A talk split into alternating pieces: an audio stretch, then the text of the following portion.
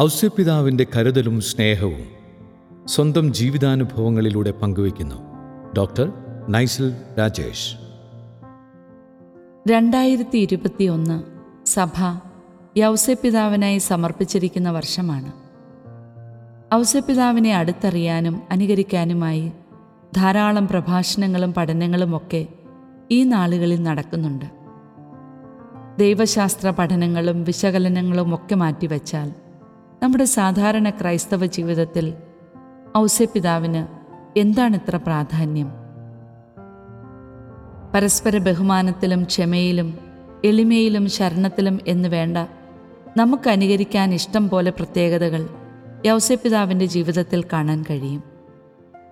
അനുകരണത്തിനുള്ള മാതൃക എന്നതിനപ്പുറം ആരാണ് നമുക്ക് ഔസപിതാവ് എന്റെയും എന്റെ കുടുംബത്തിന്റെയും യൗസപിതാവുമായി ബന്ധപ്പെട്ട ചില അനുഭവങ്ങളാണ് ഇവിടെ കുറിക്കുന്നത്.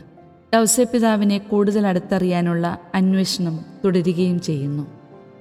ചെറുപ്പം മുതലേ ഔസ്യപിതാവിനോട് പ്രാർത്ഥിക്കാറുണ്ടായിരുന്നെങ്കിലും ഔസപിതാവ് എന്റെ ജീവിതത്തിന്റെ ഭാഗമായത് എന്റെ വിവാഹശേഷമാണ്.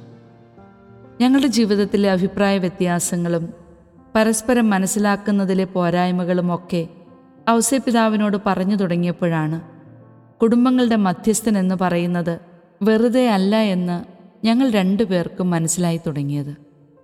ഇന്നു മുതൽ മരണം വരെ എന്ന് നമ്മൾ ചെയ്യുന്ന വാഗ്ദാനം ഏറ്റവും ഭംഗിയായി പൂർത്തീകരിക്കാൻ നമുക്കുള്ള സ്വർഗീയ സഹായമാണ് ഔസ്യപിതാവ് ഇന്നത്തെ കുടുംബങ്ങൾ നേരിടുന്ന ഏതു പ്രശ്നവും മനസ്സിലാക്കാനും വഴിയില്ലാത്തിടത്ത് വഴി തുറക്കാനും മുറിഞ്ഞത് വിളക്കി ചേർക്കാനും പൊരുത്തക്കേടുകളിൽ നിന്ന് ഐക്യത്തിലേക്ക് കൊണ്ടുവരാനും കഴിയുന്നവനാണ് ഔസ്യപിതാവ് ഔസ്യപിതാവിന്റെ ഇടപെടൽ ഞങ്ങളുടെ ബന്ധത്തെ ഇഴയടുപ്പമുള്ള ആഴമുള്ള ബന്ധമാക്കി എന്നതാണ് വാസ്തവം.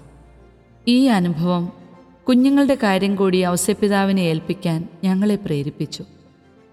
തിരക്ക് പിടിച്ച ദൈനംദിന ജീവിതത്തിൽ ഞങ്ങളുടെ വളർത്തലിന്റെ കുറവുകളൊക്കെ നികത്തി കൂടെ നിന്ന് അവരെ വളർത്തണമേ എന്ന് ഞങ്ങൾ പ്രാർത്ഥിക്കുന്നു. ഞങ്ങളുടെ കുടുംബത്തെ മുഴുവൻ യൗസ്യപിതാവിന് സമർപ്പിച്ചുള്ള ഈ പ്രാർത്ഥനകൾ ഞങ്ങളുടെ പരസ്പരമുള്ള ഇടപെടലുകളെയും മക്കളും ഞങ്ങളുമായുള്ള ബന്ധത്തെയും സ്വാധീനിക്കുന്നതായി പലപ്പോഴും ഞങ്ങൾക്ക് അനുഭവപ്പെട്ടിട്ടുണ്ട്. ഈ അടുത്ത കാലത്ത് യൗസപിതാവുമായി ബന്ധപ്പെട്ട് ഞങ്ങൾക്കുള്ള മറ്റൊരനുഭവമുണ്ട് ഞങ്ങളുടെ പുതിയ ഭവനം. പൈസയുണ്ടെങ്കിൽ ഭവനം പണിയാൻ ആർക്കും കഴിയും. പക്ഷെ ഞങ്ങളെ സംബന്ധിച്ച് ഇത് ദൈവസ്നേഹവും കരുണയും യൗസപിതാവിന്റെ സംരക്ഷണവും നേതൃത്വവും അനുഭവിച്ചറിഞ്ഞ നാളുകളായിരുന്നു. ഭവനം പണിയാനുള്ള സ്ഥലം കണ്ടെത്തുന്നത് മുതൽ മുറ്റത്ത് ഒരു കറിവേപ്പ് നട്ടുപിടിപ്പിച്ചതുവരെ യൗസപിതാവിനെ കൂട്ടുപിടിച്ചാണ്. ഇതിനിടയിൽ കൊറോണ വന്നു മറ്റു പല തടസ്സങ്ങളും വന്നു. എന്നാൽ ഞങ്ങളുടെ ചെറുതും വലുതുമായ പ്രാർത്ഥനാവശ്യങ്ങൾ എഴുതിയ ഡയറിയുടെ മുകളിൽ ഔസപിതാവ് വിജയ ശ്രീലാളിതനായി നിന്നു.